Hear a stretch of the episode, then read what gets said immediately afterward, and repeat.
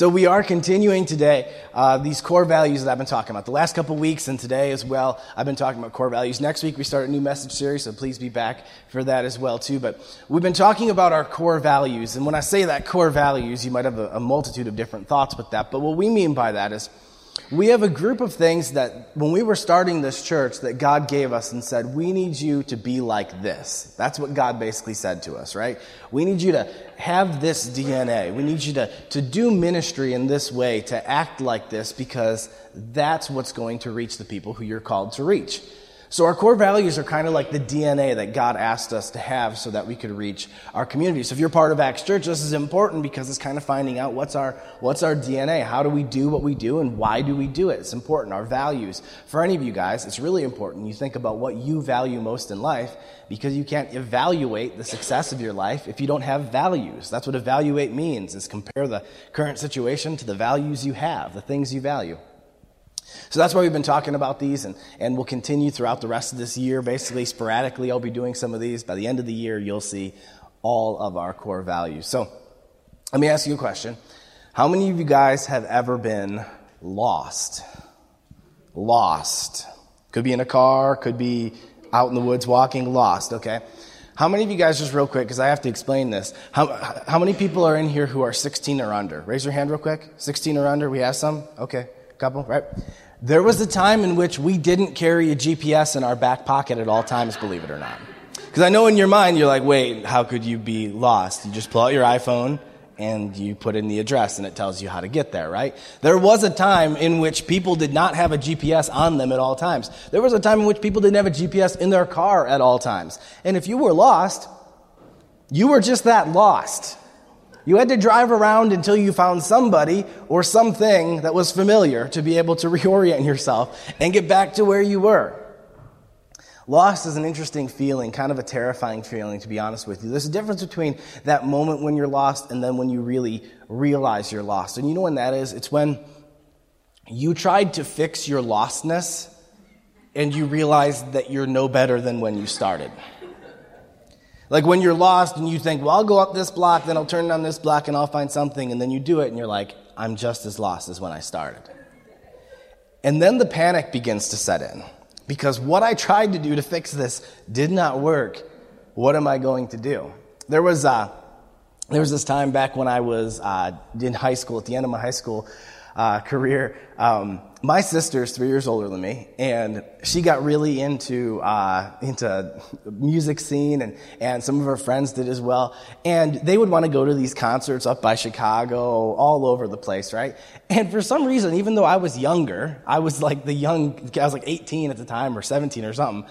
I would be the one who would drive, okay? Because I was the guy, I guess. So all the time it'd be like me and a few other people, and in my sister's janky old Dodge Neon that was, I mean, it was hardly, hardly a car, right? Rattling, rust all over it. But, but we would drive to these concerts all over it. And there was one time we were coming back from this concert, I think somewhere up by Chicago, but we were coming back and it was, it was really late after, you know, one of those late shows. So you don't get done till like, you know, 11 or midnight at the show and then you're driving back. So it's plenty after midnight. It's into the morning and I took this wrong town, I mean, this wrong turn, and found myself in a town I didn't want to be in and in a neighborhood I did not want to be in.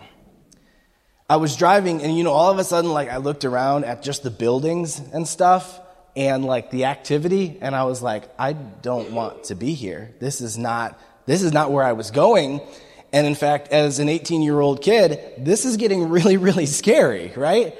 All of a sudden, I'm like, this is not where I wanted to be. I'm not apparently on the road I thought I was on. Um, and this is kind of getting freaky. And of course, I have these, my sister and like two of her girlfriends in like the back of it, one of which is completely oblivious to the realities of society, right? There's like, oh, well, there's that group of guys standing up on the corner. Just pull over and ask them directions. I'm like, you never get out of the car. You don't stop. I'm like screaming back over shoulders like, we are not stopping and asking someone for directions. That's a great way to get stabbed tonight. Lost is okay, stabbed, not so much. So I was getting a little terrified, right, driving around because I thought I could fix it, and I would drive and realize I am just as lost as when I started to try to fix it. And I was getting pretty freaked out, to be honest with you, this young, you know, 17, 18 year old kid, and all of a sudden I see lights behind me red and blue. A cop pulling me over. And I'm like, as if this night could get any worse. All right, great. This cop walks up to the window. I pull it down. He looks at me and goes, You don't belong here.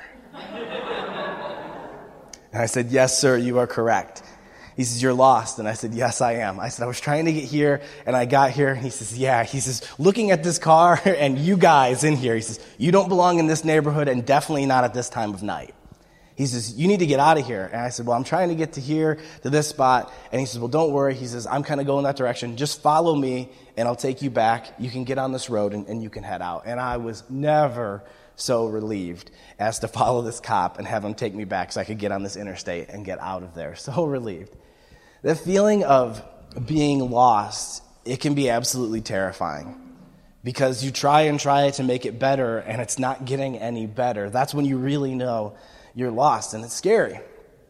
For all of us who've been lost, or maybe even just for a split second, if any of you are parents who have lost a child for even just like that two seconds, and your heart stops, and you think, I'm going to die, that lost feeling is, is terrifying. And it's interesting because um, there's been comparisons in regards to that to our, to our faith. There was this, this man named John Newton. Now, not Wayne Newton, for any of you guys who grew up through the, was it 70s or 80s, right? Uh, not Wayne Newton, he's a great singer, but John Newton. And this man was a boat captain in the 1700s. Actually, he was a boat captain for the slave trade in the 1700s from over in England.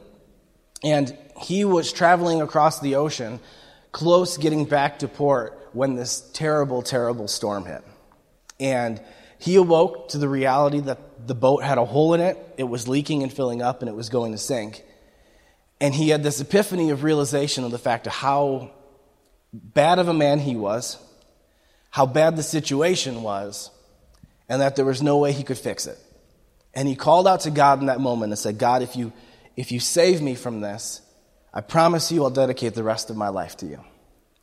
And it said that the, the wind turned, the boat shifted, storage that they had down in the, in the holds of the boat slid and stopped the hole in the boat. The winds died just enough for them to get it under control.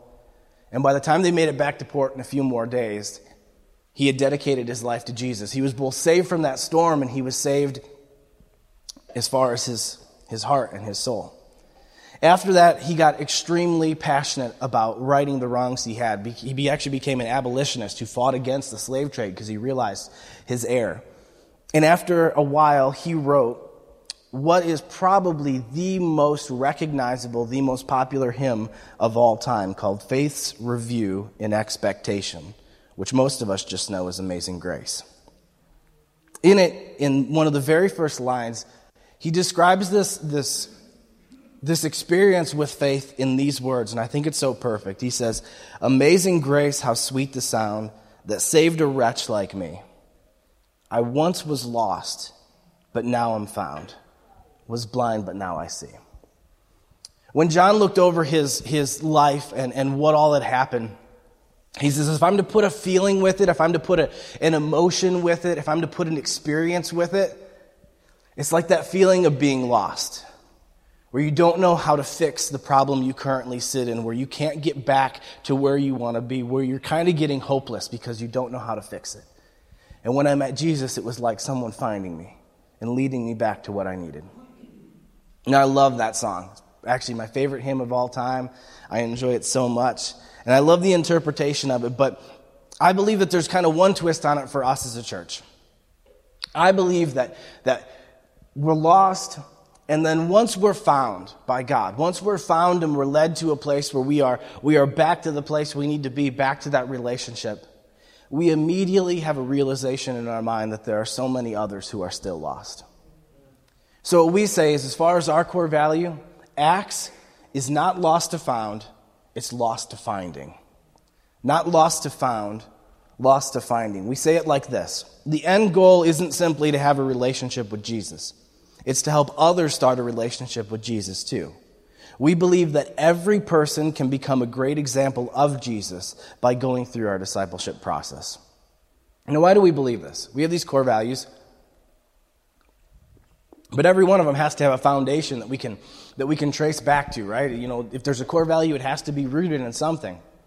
But when we look to the Bible, we see the reality of this, that, that this idea of being lost to finding and the, the idea of the lost, that it is so present in God's Word, it's crazy. We see the fact that when we look at Jesus, when we look at the God of the Bible, we see this, this fixation on the lost. Listen to what Jesus says in Luke 19 10 talking about himself. He says, The Son of Man, which is a title that he used for himself, came to seek and to save those who are lost. He says, Let me just spell it out for you. And he, he says it really, really clear to people. The reason why I'm here is to seek and save those who are lost. But what's interesting is Jesus doesn't just, just say something like that, which is great. You know, we should be able to trust that. But there was another time where he was sitting talking to people, and he really explained what this looks like. He says, I want you to make sure that you, you understand what I'm passionate about, what my father's passionate about, what, what we're all about. And he tells this story in Luke 15, verses 1 through 7. If you have a Bible, want to turn there. If you want to look at the side screens. He tells this story because he interacts with these, these religious leaders, the Pharisees and the teachers of the religious law. Religious law. You got to figure these guys knew everything about the Old Testament. But they couldn't stand Jesus because it didn't look the way that they thought it should look. It says this tax collectors and other notorious sinners. I love the fact that we got some notorious sinners in our community here. Often came to listen to Jesus teach. This made the Pharisees and teachers of religious law complain that he was associating with such sinful people, even eating with them. And that's a, specific statement because, especially in that culture at that time, sitting down to eat with somebody was like saying, We're, we're family. We're family if we eat together. And they said they would never, ever sit down to eat with somebody who's a sinner. So Jesus told them this story If a man has a hundred sheep and one of them gets lost, what will he do? Won't he leave the 99 others in the wilderness and go to search for that one that is lost until he finds it? And when he has found it, he will joyfully carry it home on his shoulders. When he arrives, he will call together his friends and neighbors, saying, Rejoice with me, because I found my lost sheep. In the same way, look at this, there is more joy in heaven over one sinner who repents and returns to God than over 99 others who are righteous and haven't strayed away. Jesus says, Let me tell you something that it's kind of shocking. Let me tell you a story that will kind of surprise you. He's just like that guy would leave 99 to go find that one. He says, There is more joy in heaven over one sinner who returns than over 99 who have never left. Listen to me, friends. The God of the Bible, Jesus, is obsessed with the lost obsessed with the lost. I mean, a disproportionate interest in the lost.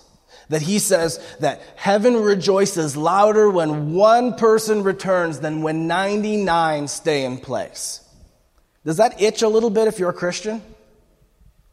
I mean, if you have a relationship with Jesus, does that kind of rub you wrong a little bit? That one sinner that comes home makes you happier than 99 of us who don't?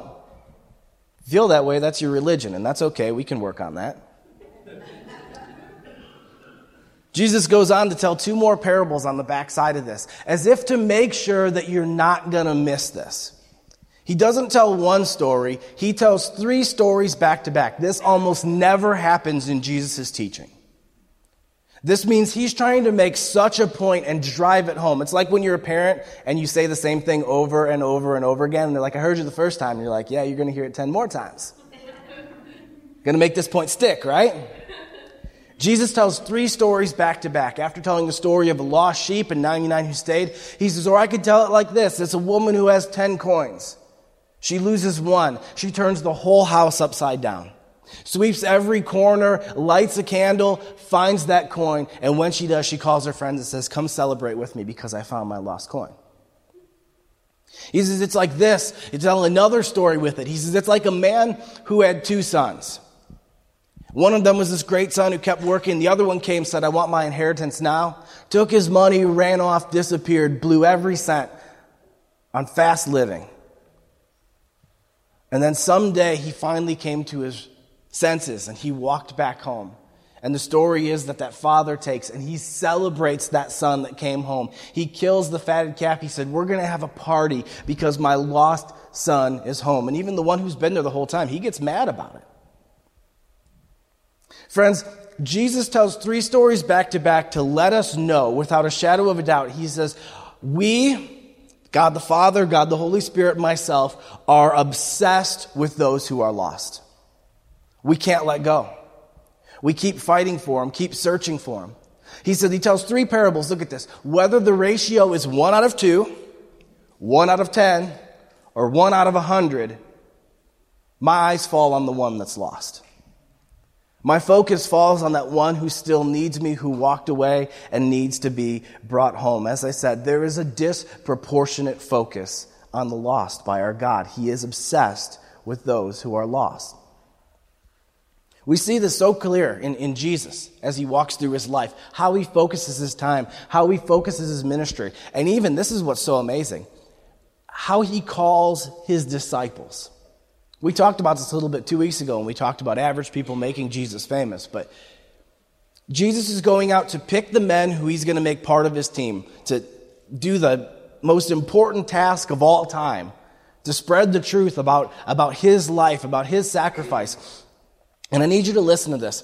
This is the very first disciples he picks out, okay? As he goes and he gets Peter and Andrew and he calls to them as they're fishing on a sea. And listen to this calling that he shouts out to them in Matthew 4 18 through 20. One day, as Jesus was walking along the shore of the Sea of Galilee, he saw two brothers, Simon, also called Peter, and Andrew, throwing a net into the water, for they were brothers. Excuse me, for they were fishing. They were fished for a living. Yeah, I back there. Jesus called out to them, and listen to this. This is what I want you to catch. Come follow me, and I will show you how to fish for people. And they left their nets at once, and they followed him. here's what I want you to see out of this verse, okay? We already talked about two weeks ago about how these men were commercial fishermen, right? Stinky, hardworking, day in, day out, right kind of guys. And when Jesus calls them, I mean, the master teacher, Jesus was, he understood how to communicate with people so well. He decides that when I'm going to call them, I'm going to use a fishing analogy, right? I'm going to make this so they get it. I'm not going to say some sort of high language. I'm just going to put it right like they understand it. I'm going to use a fishing analogy to get them to understand what coming and following me would be like, which is great. It makes perfect sense. But I think if we were honest, we would not expect the fishing analogy that Jesus picked. If we were honest, I think that we would think that Jesus would say, Come follow me, and I will show you how to clean yourself like a fish being prepared for market. How to cut that sin out of your life, how to take those ugly scales off the outside of you, how to prepare yourself to go and meet God, right? Come with me and I'll show you how to, how to clean yourself for market. Or maybe we think that he would say, Come with me, and I will show you how to mend your nets. That was a big thing with these fishermen. Every day they'd have to come back in and they'd have to fix the nets so they could go out and fix again, fish again. We think maybe Jesus would say, come follow me and I'll show you how to fix the nets of your life, right? How to fix the scenario so that you can live an abundant life. You can live a blessed life. You don't have problems anymore. That everything seems to work out. That you have gain. You have enough money. You have enough resources. Come with me and I'll show you how to fix those nets. Maybe you would say, come with me and I'll show you how to take yourself off the hook. All of you guys are caught up in sin and you need freedom. And come with me and I'll show you how to remove the hook from your mouth, to remove that addiction to those things in this world, to those substances, to those peoples, to those experiences, whatever it is you're struggling with that you can't get out of your life, right? Come with me, I'll show you how to pull the fish hook from your mouth.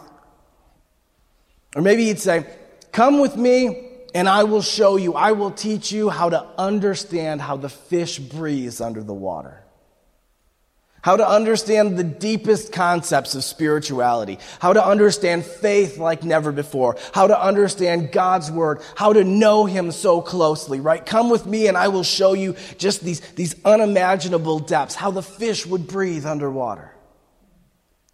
Yet Jesus uses none of these fishing analogies. The one that Jesus chooses as he calls his disciples, at the very first call he shouts out to them Come with me, and I will show you how to fish for men. Come with me, and I will show you that your life has greater calling than throwing a net into water. You are meant to save those who are lost and bring them back to relationship with God. Friends, when Jesus calls to the disciples, his primary, his very first calling is the same calling that falls to every one of us who are Christians. That the initial calling for every one of us is not from lost to found, it is lost to finding. It is going from a place of not knowing how to find yourself to saying, not only are you found, but then you realize there are so many more that are lost, and you step into a life that's directed to leading others back to where they need to be. Acts Church is not lost to found, it's lost to finding. Now, how would all this work? You say, is this some sort of like cosmic pyramid scheme, right? Some of you guys are like, I know multi level marketing. I've been involved in one. My brother still has $1,000 in mine, right? Mm-hmm. This is a pyramid scheme, right, Cameron? You're going to tell me, I tell three people, those three people tell three people, they tell three people. By the end of the month, we got 144,000, right? Perfect. Got it. No, it's not a pyramid scheme. It's not a sales scheme. It's not an arguing scheme. I think that Jesus explains it perfect as he's sending his disciples out for the very first time. He takes these men, he lets them walk with him, watch how he serves the people around him, how he meets their physical needs. At the time, especially, it was a lot of healing. God was using the Holy Spirit to heal people through them because at the time, man, health care was not really existent. People were sick, they needed help, and God would do supernatural things to meet their physical needs that they were presently suffering with. To go and share the, the gospel, the idea that the kingdom of God was here. And listen how, how Jesus explains it to them before he sends them out on their own for the very first time in Matthew 10, 7 through 8. He says, Go and announce to them that the kingdom of heaven is near. That means that the Spirit of God is right here, that the presence of God, His grace, His mercy, everything, it's right here. He says, Heal the sick, raise the dead, cure those with leprosy, and cast out demons. Look at this last line Give as freely as you've received. He says, If I'm to explain what it's like, what I want you to do from here, it's not a sales strategy. It's not marketing. It's not going out and arguing with people. He says, I just need you to give as freely as you've received. If we were to put a word on this, you know the simple word we would choose? Sharing. Sharing. It's that thing we try to teach our kids, like the very first thing we try to teach them, right? Because every single kid, you never have to teach them the word mine, do you? It's just naturally in them. Mine. You don't get to touch it, right?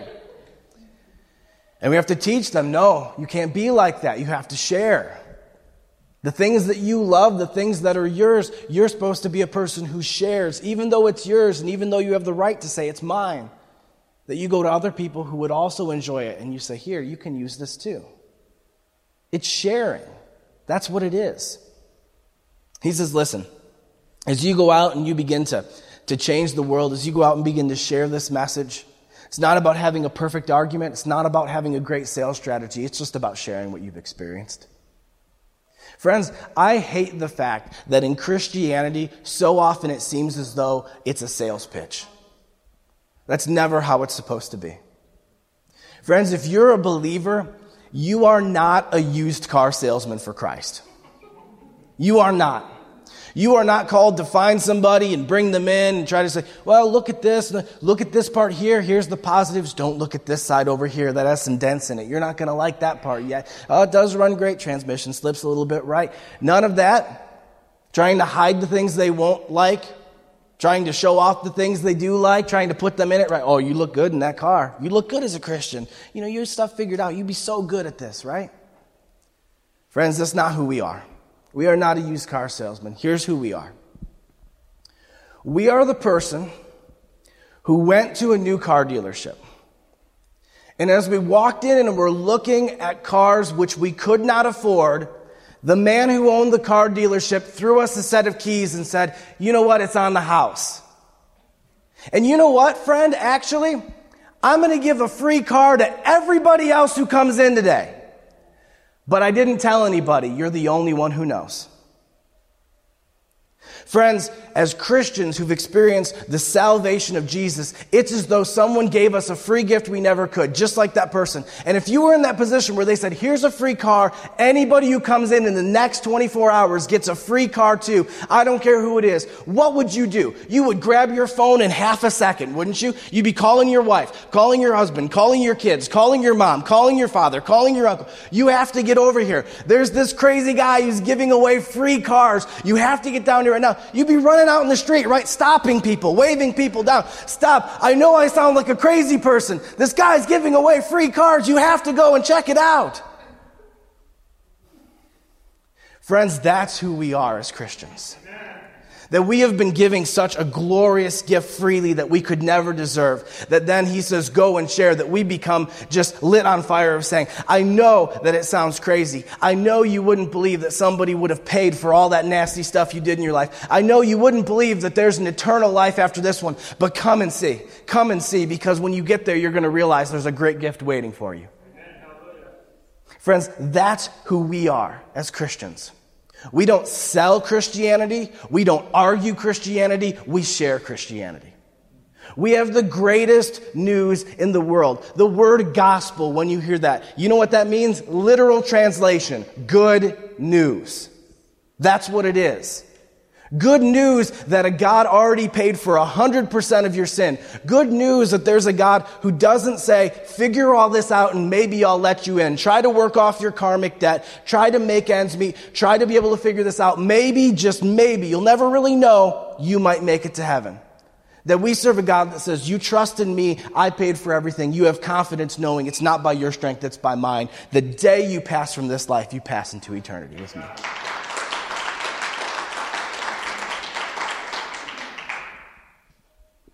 Friends, if Jesus has changed your life, you have to share it with others, or you are, and I'll just say it, selfish.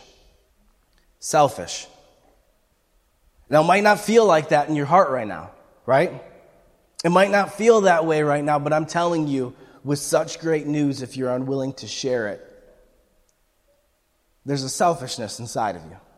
It might be personifying itself as fear, might be personifying itself as not knowing enough and feeling unsure. It might personify itself as not wanting to be in people's business, but at the root of that is a selfishness that you love either your comfort, your personal space, your reputation, more than you love that gift. It's selfishness. We have to spread the good news. Acts Church is not lost to found, it's lost to finding. Now, what that means for us as a church is that we have a disproportionate focus on those who are lost, just like God. It means that we have an obsession with the lost, just like God. Sometimes Christians will come into our church and they'll say, I don't understand some of the things you do. And I'll say, that's okay because this church isn't actually crafted for you to be comfortable. It's crafted for people who are lost to be comfortable. I don't understand why you play music that isn't Christian before service. That's because it's meant to be that people come in who've never listened to Christian music say, I know this song. I'm comfortable in this place. You see, for the Christian coming in who says, I don't understand this, I say, it's okay if you don't understand because I get to have a second conversation with you. For the lost person who comes in to try it for the first time, I don't. They just leave.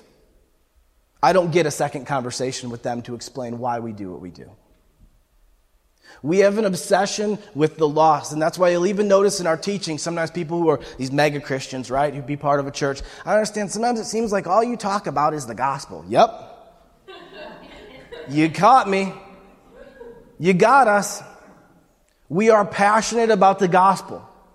A lot of our messages throughout the year are focused on people who are lost, who are coming in. It means that our hope for you isn't simply for you to go from lost to found. That our passion is to give you the knowledge, the information, the confidence, the drive, the grit to go and find. To go and find as well. It means that we have discipleship strategies set in place. We have what we call our growth track. You look to your right over here on the wall, there's a whole bunch of these, uh, what do they call those? Banners. There you go. Hanging on the wall. Loved, saved, educated, trusted, released. That's our discipleship strategy. It's the same one Jesus used. That's where we got it. We're not that smart. We just steal everything from him. We believe that discipleship starts with being loved. Most churches always they start their processes at saved. We don't believe that. We believe there's lots of people who come to our church. You might be the person right now. You say, I don't have a relationship with Jesus. You're on the discipleship strategy because our first step is just simply to love people. That's what Jesus did. Then, when that moment comes when the Holy Spirit shifts something in our minds, when He, he touches our lives, that we're there to offer the truth of salvation. That we give education, we share messages which encourage your faith, give you the tools you need. But not only that, we want you to have opportunity to use the giftings God has given you. And that's where trusted comes in. We have opportunities for people to serve on weekends, to participate and be part of what we do, to use the things they care about. That's why you'll always see invites on your seats when we're starting new message series to give you the tools in your hands to begin to go and do stuff, that we trust you to do the ministry with us. And the last step in it is released. And no churches want to talk about this, but we're passionate about it. I wholeheartedly believe there's people inside of our church right now that this isn't the last step in your faith. I love Acts Church. I pray that you're here for a long time. God might very well call you to something else, whether it's here inside of Illinois, the United States, or whether it's overseas. Don't think that even in a church this size, there aren't some of you who are actually called to go and do ministry abroad. There are. That there aren't people who actually are called to maybe go and be another pastor who plants another church, just like we did here someday soon. Whatever it is God has for you, we want you to be able to find that calling and help release you into it. That's what we had to step into. And honestly, we weren't given the things that I wish we could give other people as they go and they're released. Friends, we don't believe in lost to found. We believe in lost to finding. And it says it right there in our core value. We believe that everyone, everyone, everyone, everyone, everyone can be a great example of Christ. None of you, no matter how unconfident you are of yourself, no matter how much you have these insecurities that you think it wouldn't be me though, it wouldn't be me though, it's you. It's you, friend. That God is taking you from a place of, of that, that circling and trying to figure out what it is and, and trying to understand because you've been so lost. But not just that He's leading you home, He's leading you to a place to go and find. What it means, friend, is this Every one of you have people who surround you in life who are lost. Every one of you have people who are in your life that only you are going to be able to reach. People who I'm never going to be able to reach. The person sitting next to you is ever going to be able to reach. And that you don't just go from lost to found, but when you get found, you realize that there are so many who are still driving up and down streets looking for an answer. and that you get to pull up alongside them and say, hey, you don't belong here, do you? Just like that cop said to me that night. You don't belong here, do you? You don't want to be here, do you? Come follow me and let me show you how to get back to where you need to be. That every, every single one of us is meant to take that step to realize that there are so many who are lost and hurting in faith who wish that they knew that there was an answer, and that is where we come in. That is why every one of us is called to finding friends. That is why so many of you, so many of you have walked through your life trying to get education or get things or get success, and every time you've succeeded or moved forward, you still feel empty and unsatisfied. It's because you were meant for a higher calling than recreate, procreate, and terminate. Friends, Jesus called to the very first disciples, and the first word he spoke to them is, Come with me and become fisher of men. And I'm telling you, friends, for a lot of you, the reason why you've never found satisfaction in your life is because you have a higher calling on your life than living for today. That every one of you has a calling on your life to go from not just lost to found, but lost to finding, where you say, I am a finder. That the job you work, that the school you're going to, those are details. That's second tier. What's my calling with my life? First and foremost, I'm a finder. Yes, second, I'm a, I'm an engine rebuilder. Second, I'm a stay at home mom. Second, I'm a office worker. But the reason why I do that is because it funds my primary calling in my life. I'm a finder. I go and I look for people who are lost, and when I find them, I pull alongside them and say, Come follow me, I'll show you how to get back where you need to be. Not lost to found, lost to finding. Pray with me. God, I thank you from the bottom of my heart.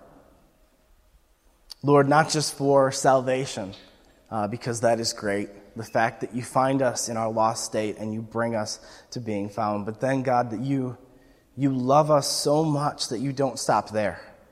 You say, Come and work with me to lead those who are lost back to relationship. God, I can't even comprehend the fact that you use us, though we're so broken and so messed up and don't have stuff figured out, yet you, you make us part of your rescue mission. God, I pray for the person who maybe is still lost today, who's still lost and, and feels as though they're driving up and down streets. I pray that right now you would send your Holy Spirit just to find them that this message might have clarified the fact that you did all the work for them. That your death on the cross was paying for all the, all the failures in their life, and that if they trust in you, that they can be completely reconciled to you, Jesus, and be found. And if it's you, that you would just say in your mind right now, just the quiet of your heart, God, I'm sorry. Thank you for dying in my place. Please become my Lord. And as you do that, the Holy Spirit is just instantly going to come into your life. You're going to feel Him fill you and give you breath. And God, for those who are found today, realize that, that they are meant to be finding, I pray that you would just, Lord, you would in, inject fire into their bones, God. Just a fire of looking at their world and realizing that they are meant to be finders that they are meant to be people who look up and down these streets looking for those who are lost and leading them home. God, I pray that you would give us the confidence, the courage, Lord, the ability that we could bring these lost people home. In Jesus' name I pray. Amen.